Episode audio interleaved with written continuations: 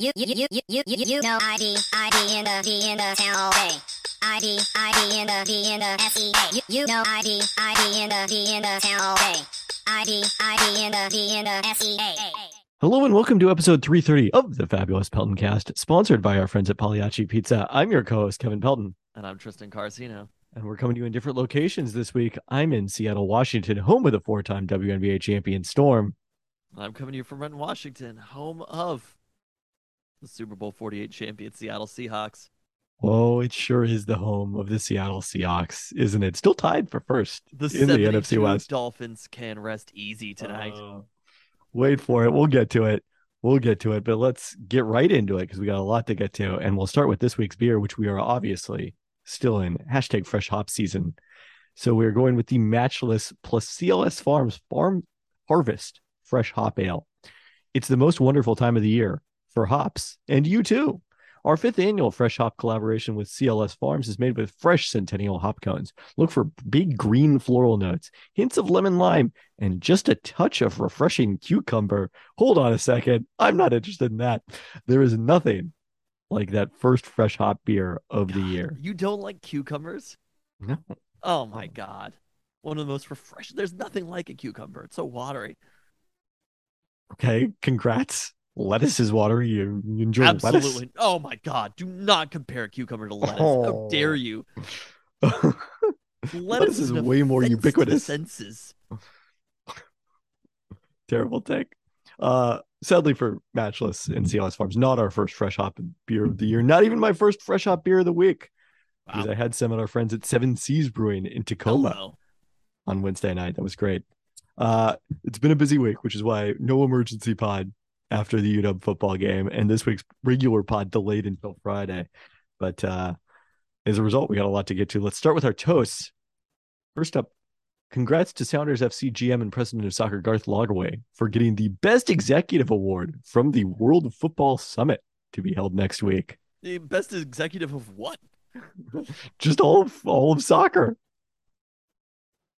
For what season are we talking about? I mean, I think the voting took place, you know, before it became entirely clear the Sounders were going to miss the playoffs this year. They put Ichiro into the Hall of Fame of what? Not this again. Please don't start. I'm jo- I'm joking. Garth Lagerwey has done a good job. He has done a great job, but not about each other, obviously. Uh, uh, congrats to Michael Penix Jr. and Ja'Lynn Polk named Pac-12 Offensive Hello. Player and Freshman of the Week, respectively, for their play in UW's win over number nine Michigan State on Saturday. Penix completed 24 of 40 passes for 397 yards and four touchdowns, three of which went to Polk among his six catches for a career high 153 yards. In fact, more than two and a half times his previous career high of 61 yards in a game. So quite a day for Ja'Lynn Polk and Michael Penix Jr. among That's others. That's an award that they actually won right there. Uh, and lastly, this week, wanted to wish a happy retirement to Stephen Vogt of the Oakland A's, who makes his home in the South Sound. Uh, announced his retirement prior to Thursday's series finale against the Mariners.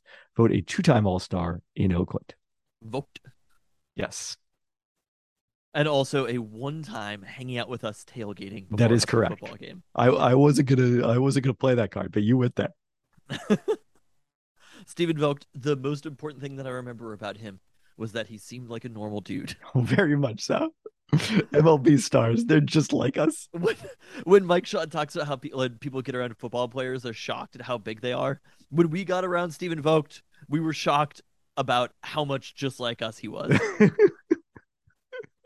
a very regular dude. Uh, he could have been Ty France and uh, whoever else was in the uh, the Hawks nest at the Monday Night Whoever game. else, J.P. Crawford, J.P. Crawford, Jake Lamb, Marco Gonzalez. You don't remember this? mm, It's the most important moment of the Seahawks season so far. now possibly former Mariner Jake Lamb, since he got DFA'd on on Thursday. All right, with that, I think it's time for your favorite segment. Oh, I didn't prepare takes. I meant to tell you that beforehand. And do you know why? The Mariners Why don't deserve takes this week. Oh no, you gotta earn your takes. Yeah, you have to earn your takes. Michael Penix can have takes. The Mariners do not get takes after the week they've had. But, but, everything is okay. I've considered all sorts of takes. from good to bad this week for the Mariners. From saying that, of course, this this is the same old Mariners, right? If there was any team in all of sports that could have a 99.8 chance of making the playoffs and then miss the playoffs, it would be the Mariners. But then they won today, and their magic number is now down to nine, ten. Uh, ten. Their magic number is down to ten. They're making the playoffs, and I, for Oh, one, I'm gonna knock on wood, which I was doing all week in in LA at our uh, our preseason basketball meetings for ESPN, where I was talking about the Mariners potentially making the playoffs. I for one want them to limp into the playoffs. you want them to limp into the playoffs? I want them to make the playoffs with pinch it Luis Torrens home runs, with Kelenic bombs. I mean, obviously, we were so excited to see Kelenic today, right? Let's develop. Is Kelenic able to be on the roster in the playoffs? Yeah. Okay. You did. It's only like if you aren't are on another team after whatever the equivalent of September first is. I guess it's probably still I thought you had first. to be on the like 25 man roster by. September 1st. Okay, I don't think so. fair enough. But it's just like was was get- Bob Wolcott on the twenty five man roster? Uh, he might have been actually. I think they he was like an injury replacement for that, right? For the He was an 95 injury replacement. Yes. Uh, I just just get everybody healthy though. At this point, it's like you just win a few games, let the Orioles win a few games, get the sixth seed if you have to, get Julio healthy, get Eugenio healthy, get Cal healthy, get Ty healthy, get everybody on the roster healthy at this point, and go into the playoffs with a with a fully equipped roster. I assume you mean let the Orioles lose a few games because that's how it works for the Magic numbers. When they lose, But I'm saying if, the- if the Mariners win a few games and the Orioles lose a few games, did I say the Orioles win a few games? yeah, that's that's well, what I was saying. Well, let's keep it close here. Let's have some fun. The, the- I mean, thankfully, the Orioles have lost several games during this same stretch where the Mariners have been scuffling, losing four of six at Anaheim and at Oakland uh, to start this nine game road trip, their final one of the season. That's what I'm saying though. It's just like I I really think at this point the four seed is not looking likely, and you would rather be the six seed than the five seed. Well, Fangraphs is still projecting the Mariners as most likely to get the five seed. Uh, they are four games up on Baltimore with that magic number of 10 with 13 games to play. They're still within striking distance of both teams in the wild card race. They're a game and a half back of Toronto, a half game back of Tampa Bay, and have a better Fangraphs projection than the Rays based on schedule the rest of the way. Although we've seen the schedule has not helped the Mariners much lately. And part of that obviously has been the injuries. Uh, as you alluded to, Eugenio Suarez placed, placed on the 10 day injured list after suffering a small finger fracture last Friday against the Angels.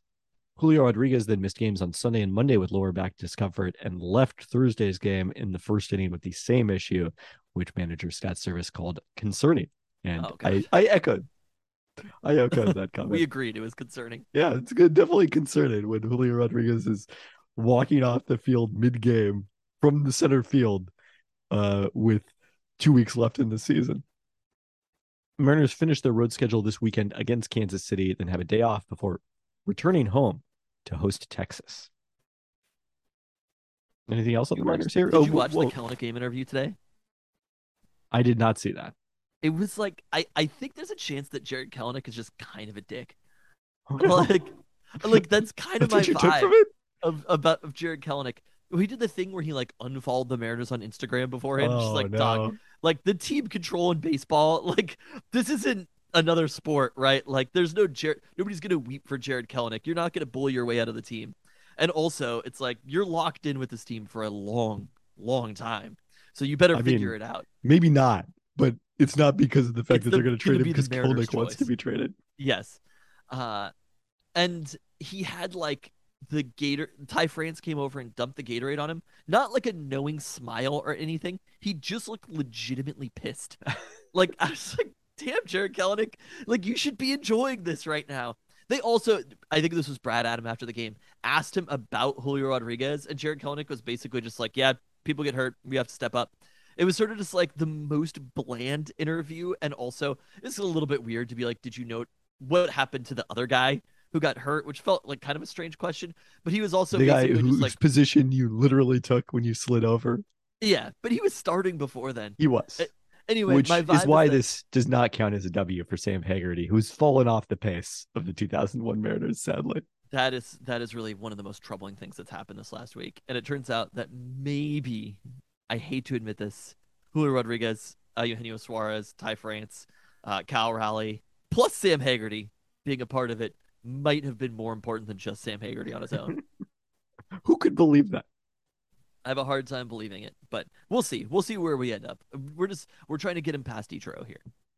It's still neck and neck. Still neck and neck. Uh, well, the Seattle Kraken are back on our rundown for the first time in a while because they began their training camp on Thursday with the return to the ice for Brandon Tanev after suffering an ACL t- ACL tear last December. And the Kraken begin playing games shockingly soon here. They have already popped up on ESPN.com in my uh, favorite teams uh, section there in the scoreboard because they are playing a preseason game. I need to wait for this to load and fill a little bit here on Thursday. Next Thursday, Okay. week from Thursday. This this is currently Thursdays we're recording this. Not not previously. Yes, they, they have not in the past played a game. I Uh, reject the information that hockey could be starting soon. Hockey is starting soon. It is indisputable. Well, you know who could be season could be coming to an end soon. That's the Seattle Sounders. Oof. Because they suffered a 2-1 loss in a key game Saturday at the Vancouver Whitecaps. Gave up a pair of first half goals, didn't get on the board until Will Bruin scored in the 89th minute. Not enough time after that for them to find the equalizer. Now, despite being passed by Vancouver in the standings and falling to 10th in the West, the Sounders playoff odds on the 538 soccer power index model actually didn't drop that much. They are still the same number of points out of the last playoff spot, four with three matches now remaining. That uh, the first of those three comes Tuesday as they host Cincinnati FC in a game delayed from April as part of the Sounders CONCACAF Champions League run. Cincinnati has not lost since July 17th, over Wow. two months unbeaten, with five wins and six draws in that span, and it moved into fifth in the East. Uh, good news for the Sounders. Christian Roldan expected to return for that match, according to Brian Schmetzer, in a limited role. Now, the bad news the Sounders will be without at least four players on international duty Nico Lodeiro, Jordan Morris, Nouhou, and Xavier Arreaga. The ability of Alex Roldan and Raul Ruidiaz to return from their national teams remains uncertain, according to Schmetzer. Look at Natty though. Come on. Yeah. You got you got to give it up for Cincy FC, baby. So, Seattle's hottest professional sports team is OL Reign. Hello. and this team has everything. Megan Rapinoe penalties, own goals that they overcome, uh, Rose Lavelle. Uh, those are the main things. Uh, they went behind early on Saturday at the North Carolina Courage due to that own goal from Alana Cook in the sixth minute, but equalized five minutes later through Lavelle and got the eventual winner from Megan Rapinoe later in the first half, heading on from there. On Wednesday, Rapinoe netted the lone goal from the spot in the 58th minute as the Reign beat lowly Gotham FC. Those results moved the Reign or even in the standings with the hated San Diego Wave. We do still hold the tie- tiebreaker via goal differential, but the standings remain incredibly tight at the top, with each team having two games left. The top five teams are separated by just two total points in the standings. All five of those teams overwhelmingly likely to make the playoffs, but uh, seeding very much up for grabs the rest of the way. So it's a crucial matchup coming on Saturday as the Reign complete their road schedule at the Houston Dash. Houston one point back in the standings, has the league's third best goal differential at plus nine, but the Reign are on a five match unbeaten streak since losing at home to the Dash in August. Let's bring it on. Also, don't forget who invented this rivalry with the San Diego Wave that definitely exists. Oh, it's a bigger deal at this point than the Mariners Padres rivalry, I have to say. I, I, I mean, they're literally competing for the top spot in. I mean, they also Portland is also number one in the standings ahead of both of these teams. So there's there's a little rivalry there with the the the Thorns and and Reign as well. Not the same. The NWSL championship is coming down to OL Reign versus versus the San Diego Wave. We could not be more ready for this. Is a playoff matchup in the future. Uh, it certainly would be plausible if the teams stay in the spots that they're currently in. If the the Reign were third, they would host the sixth place team in the first round, and the winner of that would face presumably I don't know. Uh, yeah, I guess there would be no reseeding in that case. You would definitely face the number two seed, which would currently be San Diego. Hello. All right. Let's bring it on. by the way, I believe the Wave had the biggest crowd in NWSL history, or something like that. The other night is they uh, in their new stadium that we talked about earlier this season. They hosted Angel City FC. The Wave had the biggest crowd in NWSL history. They it was a very big crowd. I don't know if it was larger than Thorn's biggest crowd. I guess that, that as I think of through, I, it probably was not bigger than that. But uh, We're letting this happen in front of us. well, also, I mean, combined crowd is still the Reign Reign I don't know if that Sounders double header last OL season. Reign. OL Reign are playing in the city of Seattle. There's actually quite a bit of competition right now in the city of Seattle. There's, so much competition. There's really too many I don't professional know if you've read this roundup. But well, we just can't even get an NBA team back. Uh, this is all without an NBA team. But we're gonna let this happen in the city of Seattle, where they're playing in Lumen Field, which is a bigger stadium than basically any team is playing in in the NWSL, right? I believe at this point it is presumably the biggest in in the NWSL. And we're gonna let this happen. The San. Diego Wave have the biggest crowd in NWSL history when the greatest women's soccer player of all time is playing in Seattle. I mean, I love Pino. I don't know. They would call her the greatest women's soccer player of all time. When Rose Lavelle is playing in Seattle. Also, a big Lavelle fan would not call her the greatest women's soccer player of all time. Who they could the be greatest? the who's the greatest women's soccer player. I mean, Alex Morgan. I don't know. Is I it, thought- isn't she on the wave? she, she is on the wave. Yes. She is like dominating the Golden Boot race in the NWSL. I believe, I believe has 15 goals this season in a maximum of 20 matches. All right. So. Well, we're gonna see how the rest of the season plays out. But has Megan Rapinoe hasn't announced that she's retiring, right? I don't think she plans to retire now. Okay, That was that's just Sue. news. Sue's older. All right. Well, speaking of the Storm, uh, some updates on the Storm players in action in the FIBA World, Women's World Cup, which opened Thursday in Australia, Wednesday night over here in the States. Breanna Stewart had a team high 22 points and Jewell Loyd 14 as the USA won their opener over a tough Belgium squad without the three Las Vegas Aces players who subsequently are arriving in Australia, including, I didn't put this as a toast, but shout out to Kelsey Plum for the championship iconic celebration. Uh, she was still trending on Twitter as of today from the parade and uh, uh, photos with a cigar in her mouth. So, but she did make it to the game for their game on Friday. Uh, was was there in attendance, not playing on Friday. As the U.S. women beat Puerto Rico 106 to 42. Uh, a real real close one there. Uh, in that one, Jewell Loyd with 12 points, Breanna Stewart with 11 points, eight boards, and just 16 minutes of action is uh, Cheryl Reeve able to work the bench a bit in that one. Uh, it was a huge game for Gabby Williams with 23 points on 10 of 15 shooting, including three three pointers as France knocked off host Australia in their opener. Ezi Magbegor and Stephanie Talbot both struggled shooting a combined three of 18 from the field, while Lauren Jackson had three points in 11 minutes in her first World Cup game since 2010. And and who is the the favorite in the FIBA Women's World Cup? Is it the U.S. or Yeah, obviously it's the US. significantly? Yeah, I mean, I think Australia was probably, you know, considered the toughest challenger. So France making a real statement with that opening win. we we didn't really talk about this after, but we chatted a bit about how basically the I'm calling it the Western Conference Finals, WNBA Western Conference Finals, was the de facto championship in the WNBA. And you have to say that the Storm, after after seeing how it played out, how close those games were, and then what happened in the actual finals, I mean, two of the Aces' three wins in the finals were close, and they also lost by 26 points in game three. So I don't think it's fair to say that the semifinals were the real finals.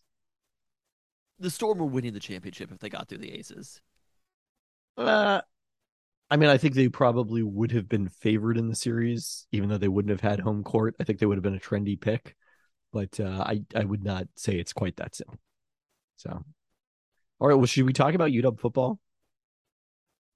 And if we talk about football, UW football, we're going to want to talk about a bold prediction from last December, which is that UW football begins the Kalen DeBoer era in earnest by upsetting a Michigan State team ranked in the top 10 at Husky Stadium in September. Oh, just lock it in.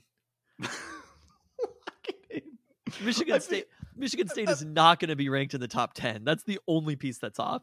I mean, they're I don't and they have they have two relatively easy games to start 2022 at home. So I I think there's a pretty good shot at them being in the top 10. And that's what made it the bold prediction because just beating Michigan State isn't necessarily sufficiently bold. That team is trash. UW's going to win that game easy. They're not trash, but I I think they're probably a little overrated. They're they're next year's University of Washington. Oh boy. Well, I, I really hope that they're not going to make a coaching change next year. For the the taxpayers in the city in the state of Michigan's sake. I do, yeah. Mel Tucker. That would be a lot of lot of money to swallow. Well, as it turned out, I was off about one part of that. And that's that even though Michigan State was ranked in the top 10 in the AP poll at number nine, number 11 in the coaches poll, I was correct about that. The Huskies didn't upset them because they were favored in the game. Oh, there we go. I don't know how often you see a field storm by a team that was actually favored to win. I think th- I think it happens. I'm sure it does. We kind of both called it though. To be honest, you called it with the bold prediction, but just the confidence that I have had about that game since the second that I saw it, since the second Kalen DeBoer was hired and Michael Penix transferred to the University Washington. It could have been Jake Haener, right? Which sadly, uh, we saw Jake go down with injury. Definitely don't love to see that. But from the second those transactions happened, we had this game circled on the calendar, right? It has been a long time coming that this game was circled on the calendar. And really just the stars aligned, which, look, I mean, UW played an amazing, phenomenal game. It probably looked better than it was, right? Like you were saying, they were favored in the game.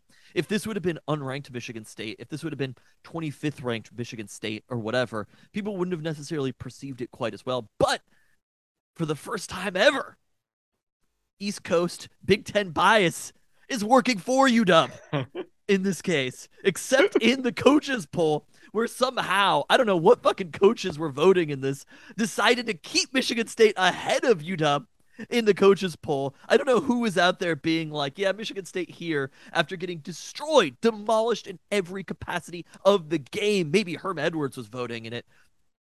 I don't know. Herm Edwards does say you play to win the game. that is that is true. I think he was fired on, off walking off the field. I heard. Uh, they didn't even let him get to the tarmac in that one. But but what did I tell you? I have never gone into a game with so much confidence that I went into this game on Saturday. I'm the only thing I'm upset about is that we didn't record an emergency pod after because it was hot. Everything was incredible about that victory. This is that was one of the best wins I have ever been to at the University of Washington. Wow. That's funny because I feel like the game itself was kind of almost anticlimactic. The Because Huskies we were took too good. yeah, the Huskies took too big an early lead, and then there was a little bit of terror in the fourth quarter of are they going to blow this lead, which would have been very unlikely, but wasn't unthinkable until Cam Davis put the game away with a 30 yard run. It just the combination of every piece of it though. How many michigan state fans were in the house right? I don't think that's something that we were expecting. And i mentioned this to you actually which was i, I went into that seahawks broncos game on the monday beforehand so ambivalent about the game right? Just being like i just want to get through this. I don't want to hear the takes. This is kind of how i approach every weekend of russell wilson playing football and the seahawks playing football now. It's really not fun anymore. But the I went being there, being in that building, and being around the like ten to fifteen thousand Broncos fans that were there. It becomes a lot more visceral when There you're was- there feeling a, it. There was a thousand Broncos fans for each of your children. Yeah. The no, there probably I don't know how many there were. There were a lot of Broncos fans though, and in the same way, there were a lot of Michigan State fans at that game, and it means you have to be a little bit louder, right? There's a competitive aspect to it where obviously you're cheering on the team, but if everybody's on the same page, you feel kind of the same way. But the competitive juices get flowing when you're like, we need to cheer louder, louder than they cheer at this game. They can't come into our house and be louder than we are as fans, and I think that was a part of it. I think everything that happened over the offseason, right, with two teams, the Big Ten basically ending the Pac 12 over the offseason and having Well, a Big Ten team come come you- into our house. UC Regents still may have something to say about that. You really, I just fucking like, I just think it would be so hilarious. it is not to happen. Right? The UC Regents are the equivalent of stop the steal right now. Like, dog, it's over, right? I'm sorry, Rudy. Let it go. That is what's going on with the UC Regents. The UCLA ain't coming back. George Kliavkoff can go on whatever fucking hotline podcast he wants to go to. It ain't happening, right? Like the idea that UCLA was going to make less money in the Big Ten is an absurd idea. It's like obviously laughable. Well, I did like uh, the part of the uh, explanation is they would have to spend a lot more on salaries to keep up. like, isn't, isn't that kind of the point? Yeah, we have shitty shitty coaches over here. We don't have to spend as much. The, the it's like so- yeah, you can only offend yourself by making that statement. It's just like God, what what was the it was the Bengals who were always profitable but never won, right? I mean, probably, yeah. They You- they're you're just- notoriously cheap, yes. When you're just Famously like cheap. nobody's factoring in our net profits right now. all they're looking at is winning and losing. Anyway, unrelated to that, all of all of that happening, the the the games that Michael yeah, Penix, he actually, by the way, he should have said said, look, they have to compete with Mel Tucker's contract. I mean, but all the games that Kalen DeBoer and Michael Penix had going into it, and then us seeing it on an on a legit stage, right, against an amazing team. But also, I swear to God, the way that Michael Penix played in that game, I said this before the game, and I said it after the game. That was the best quarterback play I have ever seen in person at a UW football game. I still think that's too strong. the the ball that he had to poke where it, look if they would have inversed him to right-handed when you saw it later would you agree with me if you were able to see the broadcast him I'm not- inverse to right hand it is disputing how well Michael Penix ball. Jr. has played. Michael Penix Jr. has played amazing. I think the point is that you're underrating some of the past UW quarterback performances because of the fact that like they blend together that far back. You don't remember the amazing game that Keith Price had or the amazing game that Jake Browning had. but they but i'm just saying the way that he looks when he plays football those balls that he has the deep ball to poke where he just dropped it in i was just like that's it that's our quarterback right there and now he's in the heisman race legitimately legitimately It's this is incredible. but that's what happens when you beat a top 10 ranked team and you destroy them and you have the kind of game that Michael Penix had. Michael Penix is the best quarterback in UW history. After three games. I mean, I understand what you're saying that he's reached a higher level of play than any quarterback, not that career value. His career has been the I, best. I don't know if Warren Moon ever had a game where he threw, threw for 397 yards like that. I mean, he probably 10 ranked didn't. Big Ten team. I, I don't know if you're aware that uh, all of the coaches were like Pete Carroll back then. Oh, God. And we liked it. Although, although the Seahawks actually have on. The, all the all the fans were wearing uh run the ball Kevin t-shirts. Uh, uh yeah, I mean, But, look, but also, even beyond that, Kalen DeBoer, we have a real coach. When was the last time in the city of C? I uh, we'll give credit to Chris Petersen. yeah, right. when was the last time? Yeah, I think Chris Petersen was pretty excited. Chris Petersen really loved himself a quick punt. Chris Petersen did not necessarily coach the way that Kalen DeBoer coaches, right? It it is so refreshing, refreshing to see a coach like Kalen DeBoer who's getting the ball downfield. Those completions, like the yards per completion for Penix, is absurd in this game, right? That is true. 24 completions for 400 yards. He's getting the ball downfield. They're going for fourth downs in proper situations. Keelan DeBoer has coached a near perfect season so far. I mean, the key words being so far, things could that can change in a hurry. But I I gotta say, I gotta give. All we can do is appreciate it right now. We can't be mad about what could happen in the future because not- nothing that has happened so far. mad at But what th- could happen in like the future. the Seahawks beat the Broncos because the Broncos coach shit his pants on the sideline. Like this is the we won because we outplayed them in the game. the point is to maintain outcoach them. perspective because you have to remember how you felt about Chris Petersen in the moment that they were nine and zero in 2016. Yeah, but you're not as much because the entire 2019 season happened because the decision to not go for fourth downs in 2017 at Arizona State happened. The longer you coach, the more opportunity you give people to get mad about it. Which is maybe a maybe a note on Pete Carroll as well. We've had a Oh, lot of guess. opportunity. I'm trying to think of a good example here. Chris Petersen is like a a really really good like fancy burger, right? All the ingredients are excellent. Everything about it, it is technically great. And it's still a phenomenal meal.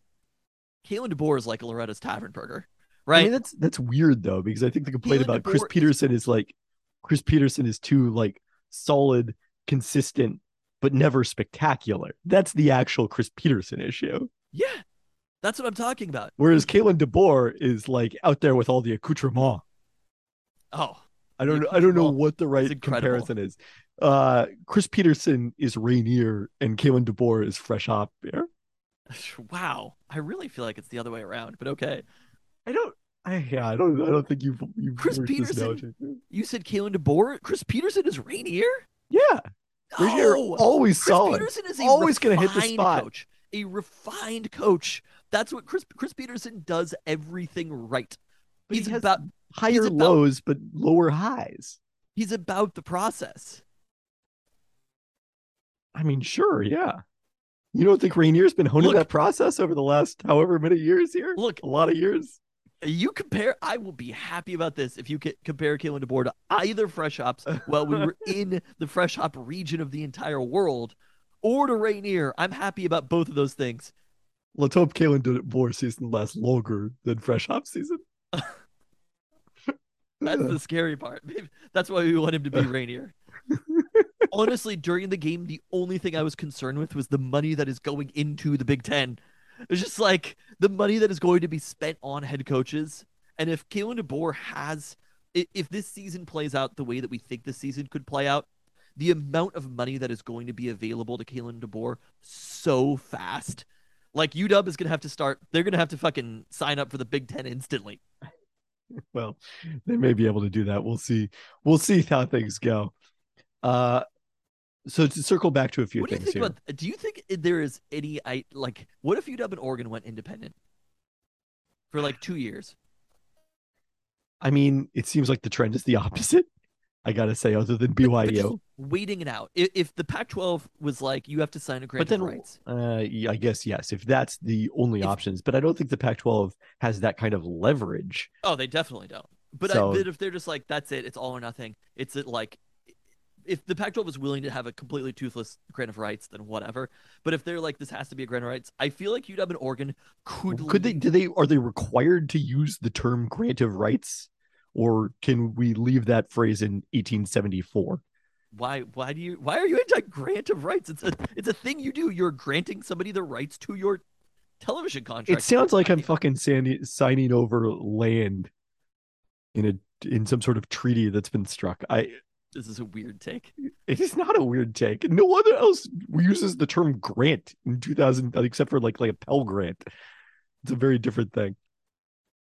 Anyways, uh, so the Huskies ranked for the first time since the 2021 Hello, preseason poll. Number high 18 in the AP, number 24, as you said, in the coaches, where they're three spots behind Michigan State. The Spartans unranked by the AP. But let me tell you, you know who agrees with that? Is FPI. The Huskies improved three spots, only three spots to 22nd. They actually made a much bigger leap after playing Portland State. Still six spots behind Michigan State in FPI. That's actually very funny. I, the strengths we talked about the pass offense obvious. It's a combination of play design the receiver talent that we thought was there last season but that the offense and the quarterback play didn't allow to shine and now is.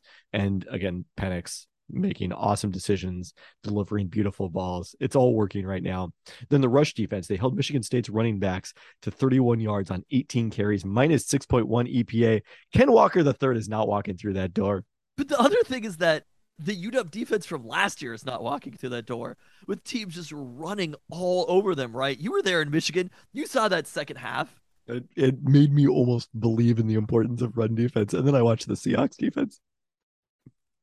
Uh, on the conversely, the weaknesses in this one, Seahawks run offense, the Seahawks, the Huskies run offense was not very good. Take out the Davis run, and they had 28 carries for 75 yards by their running backs. And the secondary, now Jordan Perryman did not return for this game. It was another situation where optimism that he'll be back this week. We'll see about Jackson Kirkland.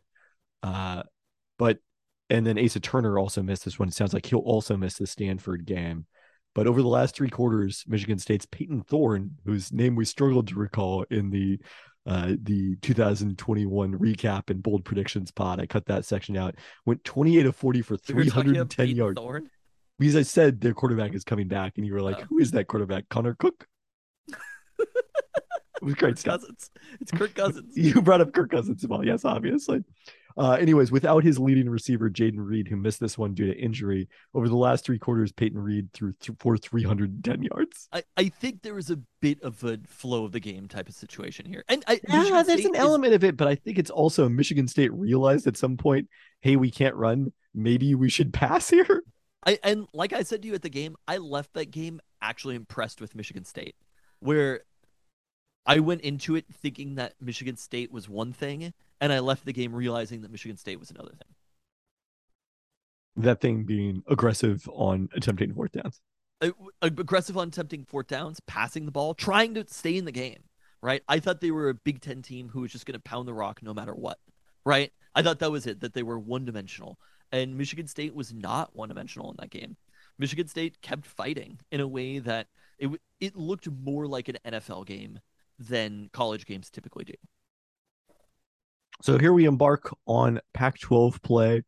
Who knows if it's for the last time in its current form? Uh, Stanford coming to town on Saturday night. Coming off a bye week, they beat Colgate 41 to 10 in week one, and then unveiled a new RPO based attack in week two while hosting USC. Stanford offense moved the ball. They got 221 rushing yards on 45 attempts, but committed five turnovers in a 41 to 28 loss where their defense had a tough time stopping a Caleb Williams led Trojans attack. Williams went 20 of 27 for 341 yards, four touchdowns, and USC led that one 40 14 entering the fourth quarter before giving up two touchdowns late. As a result, Stanford ranks 35th in FPI efficiency on offense, 119th on defense, and 131st Wow. out of 131 teams in special teams. I went digging on that one. I don't really understand why their special teams rating is quite that bad. Uh, the Huskies fifth on offense, 39th in defense, and 119th. Still very bad on special teams. Fifth on offense. Fifth on offense. Where's USC? I think they are one of the four teams ahead of UW. Uh, certainly, Caleb Williams is one of the eight quarterbacks in the country with a higher QBR than Michael Penix Jr. I mean, far. it's it's very interesting that your description of that game, the teams that are probably the most similar in the Pac-12 right now are USC and the University of Washington, and that Stanford has to have them for their first two games. I still think I think that the, the defense, the Husky defense, especially if Jordan Perryman is back, uh, I I think there is a very solid defense there. I, Yeah, I don't I don't think that we should take too much from the last three quarters of that Michigan State game necessarily. I think it reinforced concerns that already existed that Kent State and Portland State were not able to take advantage of. Uh, USC is second in FPI efficiency on offense, 43rd on defense. So, yes, a very similar formula thus far to the Huskies. And Almost precisely the same. very excited to see Michael Penix Jr. go up against the Stanford defense. I it's kind of wild. This is David Shaw's team. Once the defining feature of David Shaw's early teams, but they've been dismal on defense for a while. They have been 90th or worse in FPI efficiency on defense each of the last three, season, three seasons before this dreadful start. Uh, they did manage to sack Caleb Williams three times in that game. That was probably the one positive. Penix has only been sacked once all season. Wow. The pass without protection, Jackson Kirkland. yeah, the pass protection has been outstanding. Still some question marks about the run blocking, but the pass blocking is much more important and has been Oh, on the point. time that Penix had back there. The two places that you said that there were question marks for you, Dub. I, I think it's very notable that they're experienced players who have been injured, both Asa Turner and or and Jordan Perryman in the secondary, and then Yeah. Jackson Kirkland on the offensive line. Th- that is a fair point. I that is a fair point. But you're Uh, going to deal with injuries in college football. That's a reality, or football in general. That's a reality that's going to happen. So you have to play through those injuries. And obviously, if if those are if we're looking for negatives in a game where they beat the number ten team in the country, I think I think we're good. Not negatives, concerns. Concerns. Uh so offensively for Stanford, uh, their quarterback Tanner McKee was okay in his first season as a starter in 2021 when he finished sixth in the Pac-12 in QBR. Has been a bit turnover prone thus far, throwing three interceptions in just 62 pass attempts. Uh, EJ Smith, son of Emmett, leads the Stanford with 206 rushing yards, but left the USC game due to injury, and David Shaw ruled him out for this week. His backup, Casey Filkins, has actually been better by EPA so far, despite getting a higher percentage of his carries against the Trojans. Balanced receiving attacks, seven different targets, including both running backs, have at least 46 receiving yards through their first two games. So, So with this RPO attack that they're running, it's going to put a lot of pressure on those UW linebackers, who I think have played fairly well so far. I, I no, I've been quite impressed with the linebacking core, and they've rotated a lot at that spot. It's kind of interesting that they've basically rotated none at all in the secondary, uh, particularly with Turner being out on Saturday, and they've rotated a ton everywhere else, including inside linebacker, where there's you know been four guys rotating through with the experience at that position that they added through transfers. And Tanner McKee might not be somebody who's able to test them in the same way that Payton Thorne was deep necessarily. I think that's probably a fair assessment. Yeah. So, and they also have a better chance to prepare for this than USC. So they had not, they didn't run this in their opener against who was it again? Colgate. I was going to say Cornell. Uh, I thought you So said y- they came off a game against Cole, or they've only played two games. week one was Colgate, and then Okay, week and then two was was USC, and then a bye last week. What So the I Huskies- have to say, Week three bye. schedule that I can think of to start the season. It is an unusual one. They've only played one non-conference game thus far. I guess they have presumably Notre Notre Dame. Dame on the schedule Yeah. later on. I don't know who else it would be, but uh, yeah, uh, I mean this this matchup seems quite favorable for the Huskies. Is my Yeah. analysis. If there's a defense that's going to let the Huskies move the ball, that is a favorable matchup. Absolutely. I mean, just uh, understanding how good the offense looks right now, I think we have to be. Oh, they have BYU at the end of the year. Interesting. Yeah, they play. It's it's the off year, so they don't play Notre Dame, right? They play. Is it Notre Dame that they play, or is it No, no, they play. They plays- play. USC plays them at the end of the season. Stanford just plays them whenever. Okay, and they rotate it home and home on Thanksgiving, right? Notre Notre Dame and USC. Uh, the Notre Dame USC schedule, you will recall, is when USC plays at Notre Dame, it happens in October, and alternatively, it happens in when the game plays played in LA. Is when it's played in November. Okay. Anyway, so they have they have Notre Dame coming up in the middle of the schedule, and then BYU at the end. It's a pretty funky schedule for Stanford, I have to say. I would agree with that. Yes. Uh, Wow, what about? Tanner, Tanner McKee was in the tier two of NFL draft prospects at quarterback? oh, I've seen a ago? lot of hype for Tanner McKee. I didn't far. realize this was a thing. what about Stanford defensively? They're very bad. We we already covered that. okay, but get some get a few sacks. So I I really can't.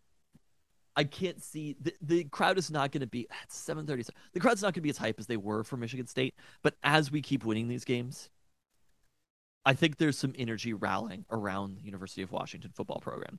I think there's some excitement building. Uh, I mean, they needed to win last Saturday. That was that was their moment because it was the biggest crowd that they've had since probably the 2019 Apple Cup, maybe 2019 versus Oregon. And you combine that with the fact that the Seahawks aren't very good, like there's an opportunity here for the Huskies. I don't think that's like a apples and apples comparison, Huskies and Seahawks fans, because the Seahawks can pull from a much larger group, you know, than people who care about the University of Washington. But it's, it is true that when a team is down, people start thinking about other teams.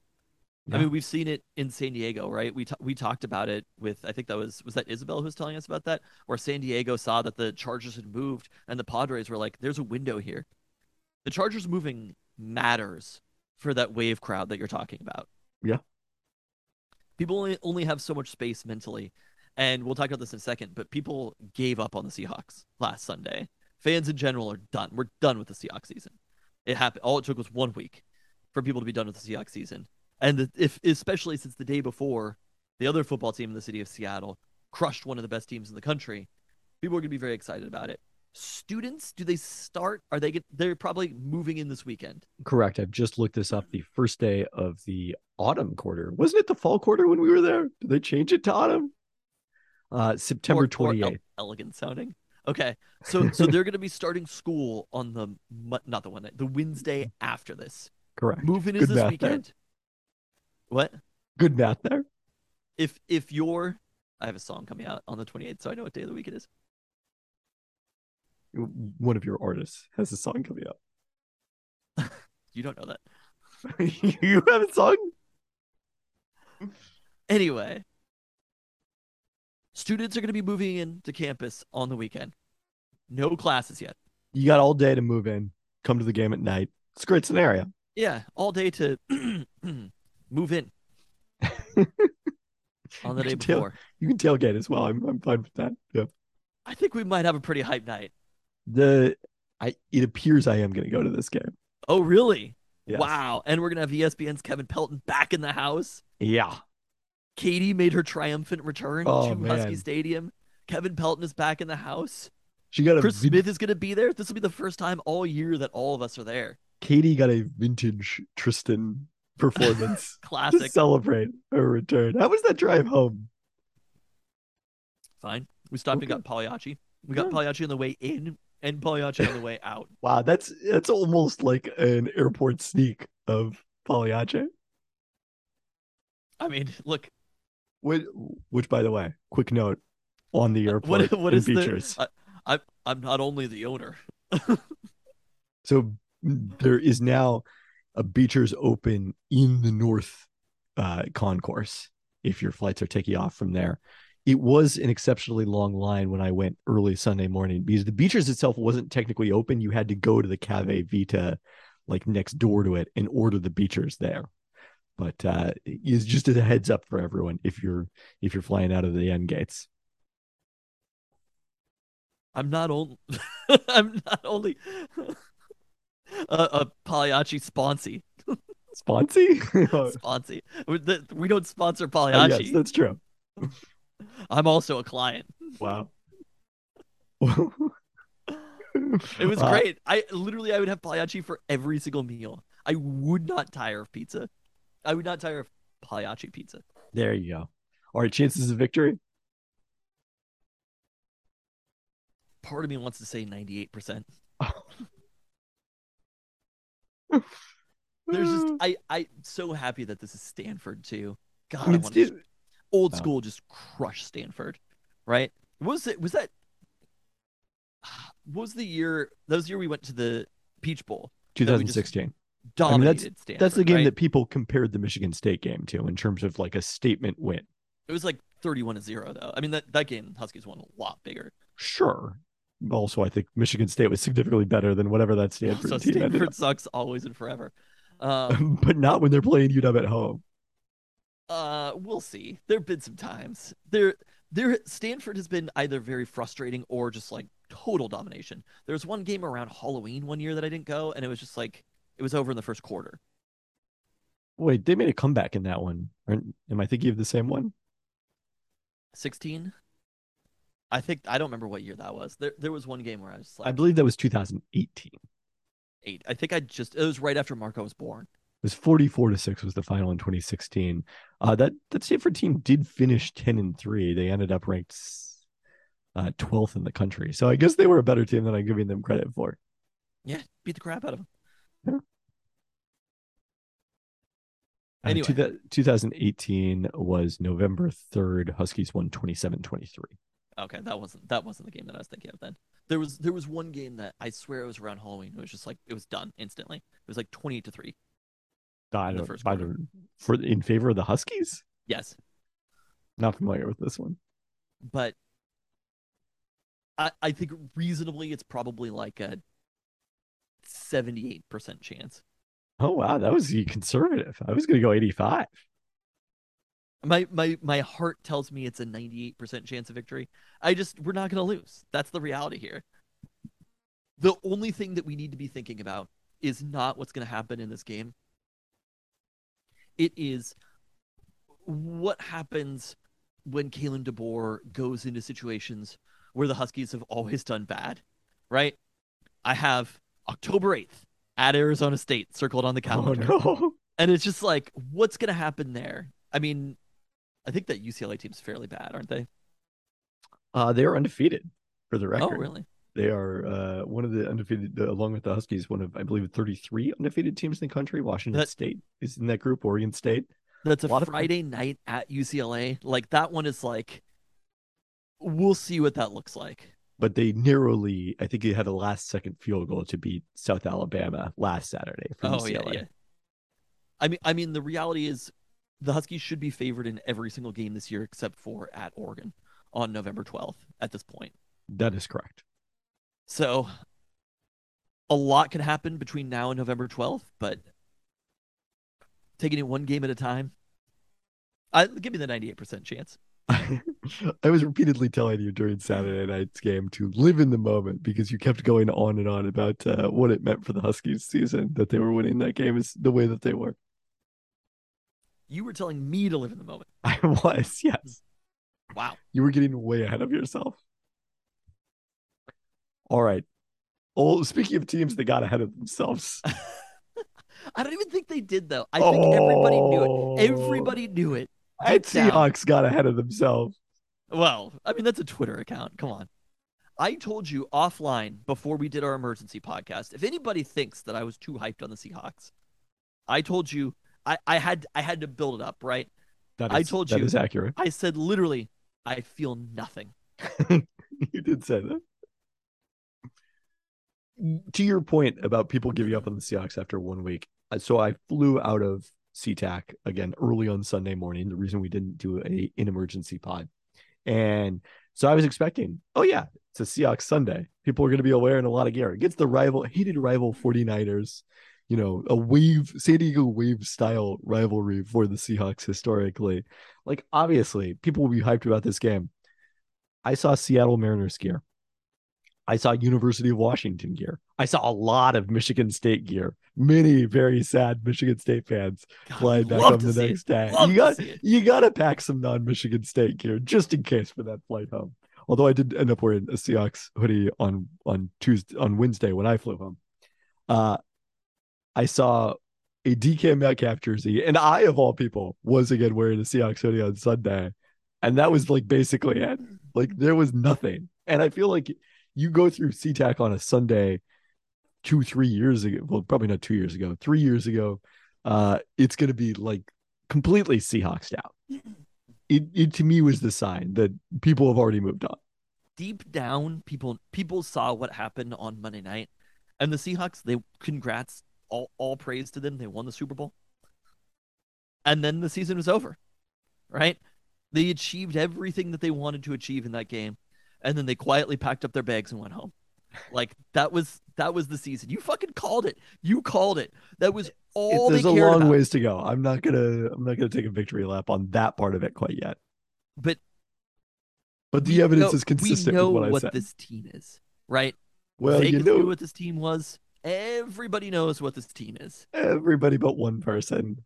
That Who? person being Pete Carroll, Oh God.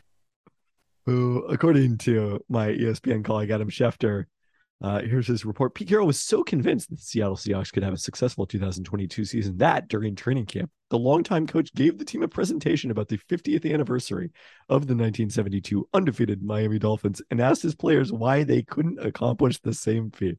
Sources told ESPN, I know it's possible, Carroll told the Seahawks players, according to sources. And I mean, from like a literal definition, it was possible. They hadn't lost the games previously, so they could have gone 17 and or you know 20 and 0, I guess. It's bold. It's bold to do the presentation, but it's a Pete Carroll move, and I figured out why. I I I really I don't know if people have brought up this point or whatever, so I, I apologize if this point has been brought up before. I was seeing somebody talk about maybe the most majestic play we've seen in this Pete Carroll era, right? You have the beast quake, you have the tip. We haven't come up with a name for this just yet, but putting four running backs on the field at the same time in the backfield and somehow ending up with one receiver running a route because Geno Smith is also out there and DeeJay Dallas throwing what is one of the worst passes I've ever seen in my entire life right to the 49ers. And somebody was like, What happened that made them think this was a good idea? And it all clicked. They practice against the Seattle Seahawks defense. That's what's going on. That is why Pete Carroll thinks this team could have gone 17 and 0. That's why Pete Carroll thinks Geno Smith is a starting NFL quarterback. That's why Geno Smith thinks that the running game is good.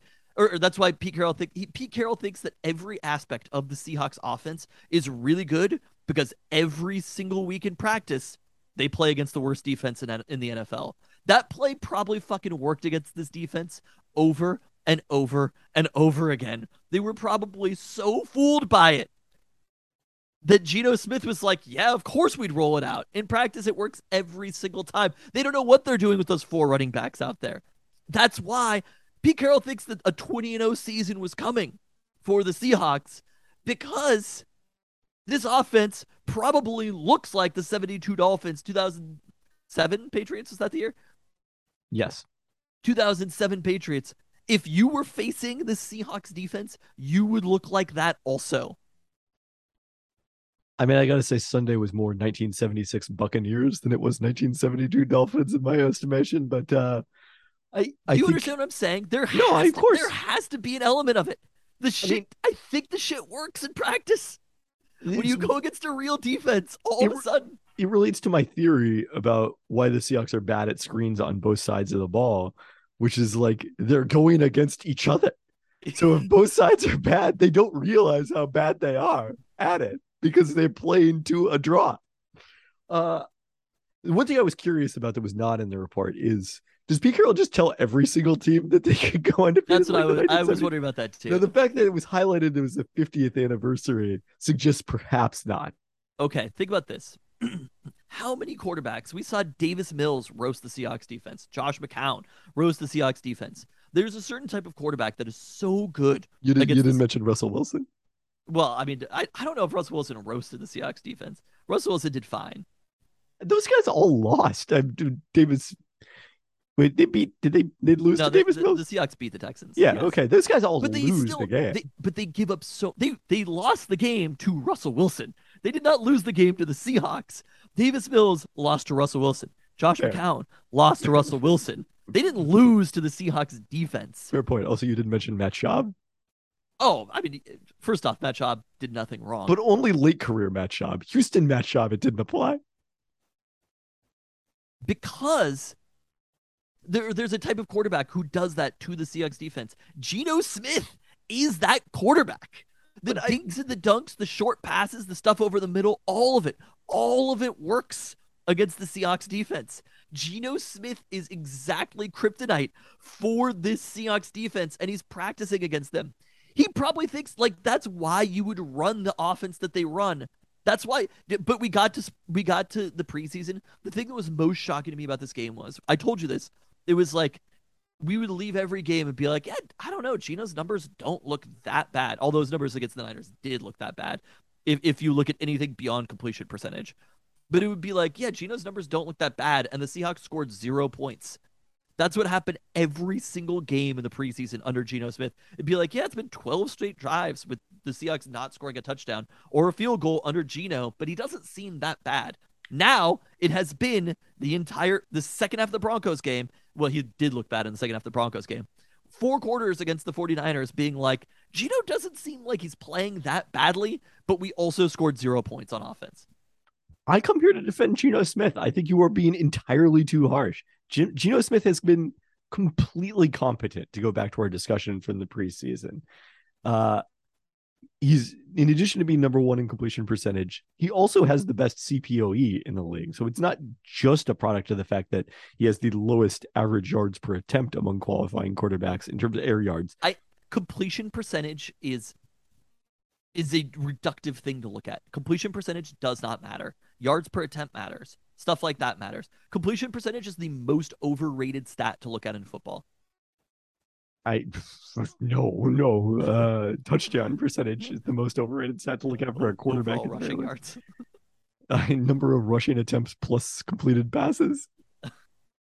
Uh, you understand what I'm saying? Just completing passes, you still need to move. You need to pick up first downs.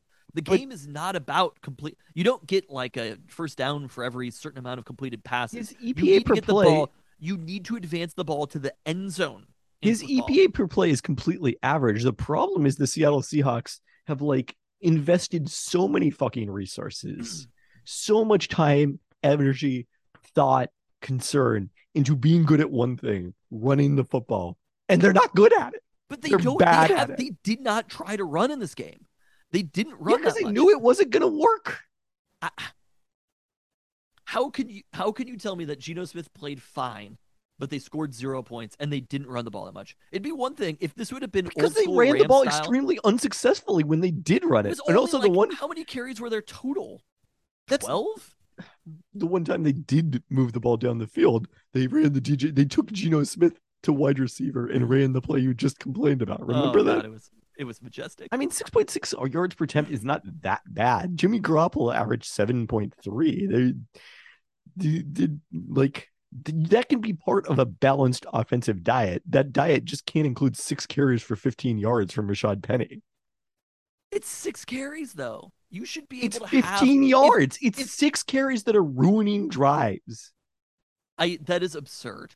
If, if if you're passing the ball well, six what what we see right there, those I, I guess if you put This in homework, terrible take. 12 carries for the Seahawks running backs is exactly what we want to see in a game. Geno Smith is not moving the ball downfield far enough. Are you kidding me? And maybe it's not on Geno, it's probably by design. We also have to ask ourselves the I mean, question. look, uh, obviously, Geno is not like a good quarterback, but he's a fine quarterback. The Seahawks are 18th in pass. DVOA. They're 28th in rush DVOA. The rushing game is the problem right now. But Pete Carroll did address this in his Monday typical uh, day after interview on Seattle Sports 710, talking about Geno. We need to trust him and we need to maybe give him a few more opportunities and stuff. We've been pretty solidly conservative, counting on running the football. The point is, we need to keep expanding it. We have too many explosive avenues to go to, and we've got to make sure that these guys show up. So, Carroll also said that the concern about the 49ers pass rush was a factor in their conservative game plan on Sunday, but he was impressed by how Charles Cross and Abe Lucas held up in that one, as uh, Geno was sacked twice in 32 drop back, dropbacks. I, I think the real thing that matters is Geno Smith doesn't matter. Rashad Penny doesn't matter. This defense is so bad. They are possibly one the worst defense in the league. They're That- 25th in DVOA. There's, Okay. I mean, we'll see one what of the seventh worst defenses in the league. That it that's one of the one of the eight worst. But thanks for the Pelton cast, Matt. it does not matter. If Geno Smith reaches the level of average, if the offense is the 18th best He's offense, already the reached, defense, reached, reached the level of average. I'm telling you that repeatedly, and you refuse to admit a it. touchdown. How are you defending this? What about this game looked good to you? Nothing, but it wasn't. I don't think Geno was the biggest culprit. I'm not saying Geno He's not even in the top ten biggest culprits. No, I think it is the scheme for how they're treating Geno Smith. It is Geno who's the culprit, but the other question remains, which we have to ask ourselves: Is Shane Waldron good? I I just don't even know. Like, I can't judge him independent of Pete Carroll and his philosophy. Is with every other offensive coordinator the Seahawks have ever had under Pete Carroll. You I have just- no idea whether they're good or think not. That these last two games have been as Pete Carroll on offense. I mean, sure, they're passing the ball a fair amount, but as you've noted in our group text, they've just exchanged runs for short passes. Is Pete Carroll exchanging those runs for short passes, or is Shane Waldron doing that? Uh, Pete Carroll's the one saying we need to maybe give him a few more opportunities. Do you think that like he's having to go to Shane Waldron and be like, "Whoa, stop being so conservative"? Shane Waldron, who's like half my age. I really don't know. It seems telling that in Shane Waldron's tenure, that the Seahawks have run like half the amount of plays as every other team. And I understand the defense has been bad during that time period. allowing Gee. the most plays per drive of any NFL team and the longest drives, nearly 30 seconds longer on average than anyone else, according to Pro Football Reference. Okay, so how are you going to tell me that this isn't one of the worst defenses in the NFL? Sometimes DVOA is one wrong. of the worst defenses in the NFL. you I don't think actually think this the is the worst. eighth best, de- eighth worst defense? Like, it doesn't matter. Like, at some point, 24th versus 28th is irrelevant. It's not a good enough defense to win, obviously. Okay, then that's it. The defense is really bad. It doesn't really even fucking matter what Geno does. Geno in this None of it matters. All that matters is how quickly they lose faith in Pete Carroll and fire him. That's what mattered. What draft pick they get. That's what, and whether the Broncos are actually as inept as they have looked through two weeks. And Oh, it's kind of wild being like picks. I'm like pretty hyped to watch Niners Broncos this weekend. I'm way more excited about Niners. Broncos than I am for the Seahawks game. Never, I've never cheered for. I cheered for the Niners pretty hard when they were playing the the Rams to go to the Super Bowl. There've been a couple of moments. Somehow playing against the Packers in the playoffs was like, yeah, okay, let's fucking go Niners. Really, I feel like the Niners are like as far Oh as man, when Colin Kaepernick was running through that Packers secondary, I mean, it was still Jim Harbaugh was on the sidelines though. The Niners register way lower to me than the Packers and the Rams, though. But let's go Niners this weekend. We're playing for that draft pick right now. Strange Uh, times. But the other thing is, I, I think when we had conversations earlier about whether Pete Carroll would be here at the end of the year or whatever, depending on how it goes. If things are bad in an NFL season, people lose faith in the people who are leading the team very quickly. I mean, I think I've said this often. I think people are very bad at predicting how they will feel about things before they actually happen. So, like, you can say intellectually, oh, you know, the Seahawks are rebuilding. It's okay if they go five and 12 or six and 11 this season or whatever it is. But then when you actually have to go through those 11 or 12 losses, it hits different. Also, I still have this the over on Seahawks six wins, so we'll see. What what is the spread this weekend? By the way, I was curious about that. Oh, the spread this weekend favors your Seattle Seahawks by one point. I really don't know what to make of that. Uh, do you want to are talk a about better the, team. Do you I want to talk talk about the Falcons? Neutral site. The Falcons are a better team. I expect the Whoa. Falcons to win this game. Well, a one point spread implies they are better on a neutral side and implies the advantage to the Seahawks is strictly a product of home field advantage.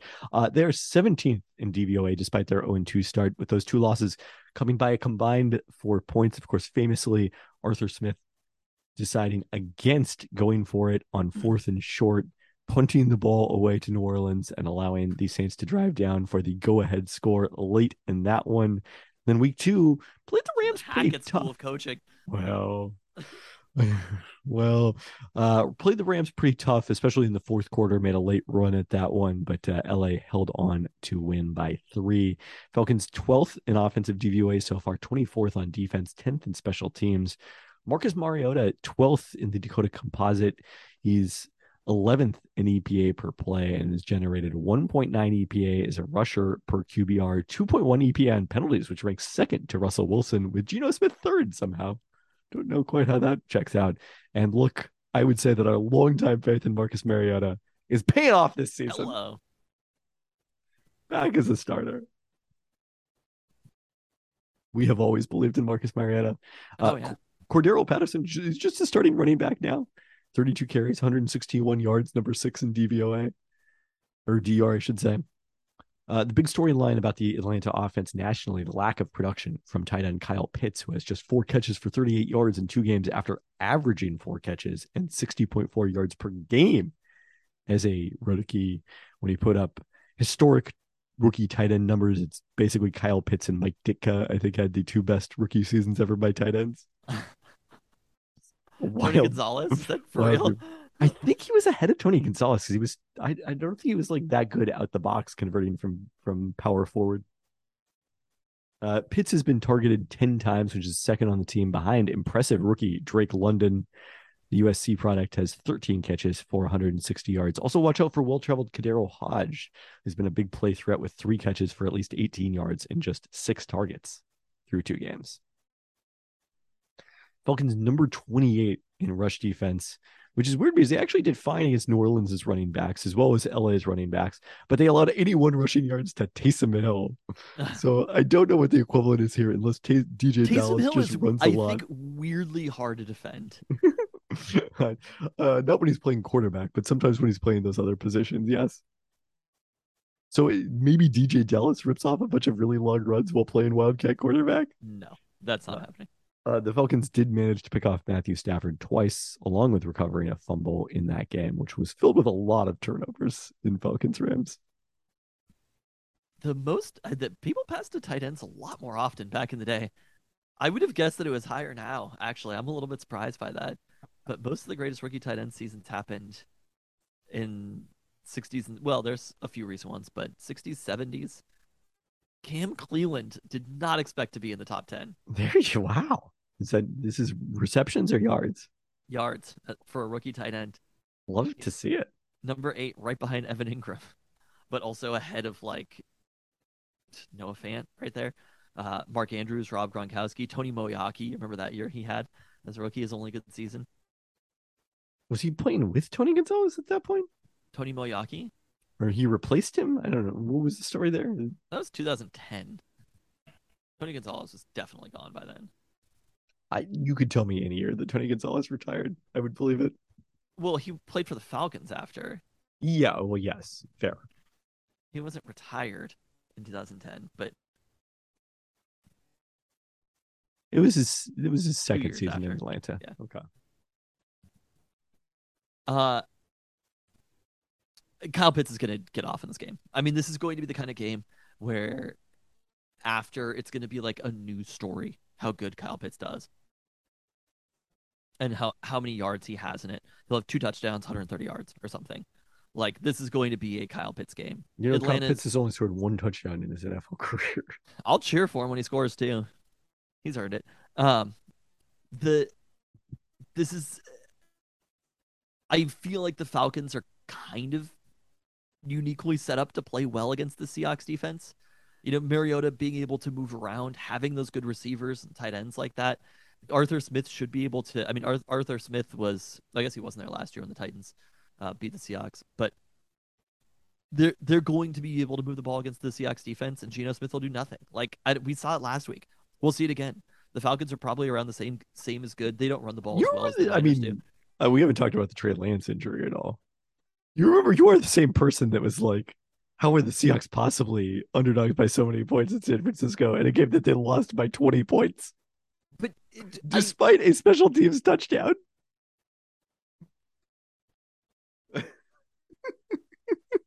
they are who we thought they were. I don't know what to tell you. They're bad. The team is bad. Are they good for content though? So far, I- yes. We'll see.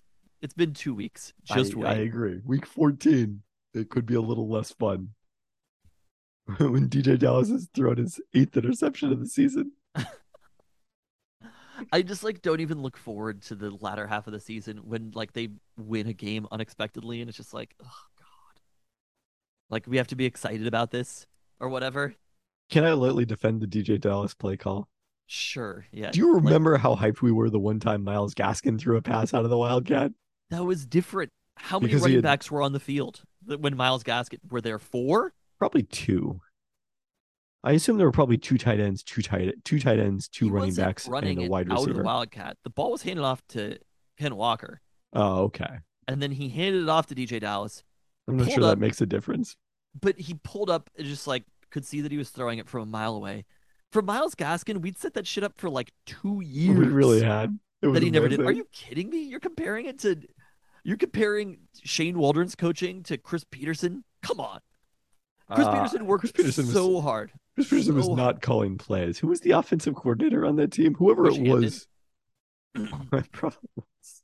Whoever it was, we did not like them. But they had set that up for so long. It was in the fucking Rose Bowl, wasn't it? Yes, it was Myles Gaskin's literal last game. You're you're talking about the Husky team that made it to the Rose Bowl I'm that played well enough to play in the Rose Bowl and had Myles Gaskin every single time from the Wildcat run, every time for two full years. And the Seahawks put four running backs on the field with one receiving option.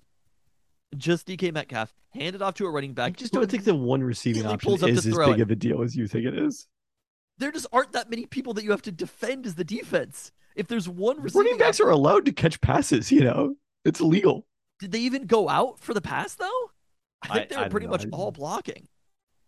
it was like DeeJay Dallas. They were. It, it was like DeeJay Dallas had one place to throw it, and he wasn't going to throw it away, and he wasn't going to run it. He was going to throw it to DK Metcalf, irrelevant of the situation. Well, he said he tried to pull it back, and that's why it looked so bad. But if you had switched it around and made him left-handed, maybe it would have looked good. Tried to pull it back, and then extended his arm and threw it. That was his explanation. Do you think the coaches tried to pull back the play after it started? Pete Carroll said he should have called timeout. That was his comment post game. Yeah. So I No, think you he did did- you try should to it called timeout. This is the worst play call in Seahawks franchise history. It has nothing to do with Myles Gaskin. The worst play call in Seahawks history. It's got to be a punt. It's got. It's just got to be a Pete Carroll punt. Well, a punt is not as fun. There's also one notably very bad play call in Seahawks history. But that was not a bad play call. That was a bad outcome. Yes. is different things. I see it again Outcome every time I see it. Richard Lockett- Sherman continues to catches the ball. podcast about. I'm just like Lockett catches it, and we easily. It's a pass interference too. Dude, does nobody see that that's a pass interference? There's a lot of Mm. contact early. I suppose so. Also, Russ can't throw to his right. they should have known that. Wanted to roll out. That was what we wanted. It was, well, yeah, he did. They didn't have him roll out. I, yeah, that's my complaint.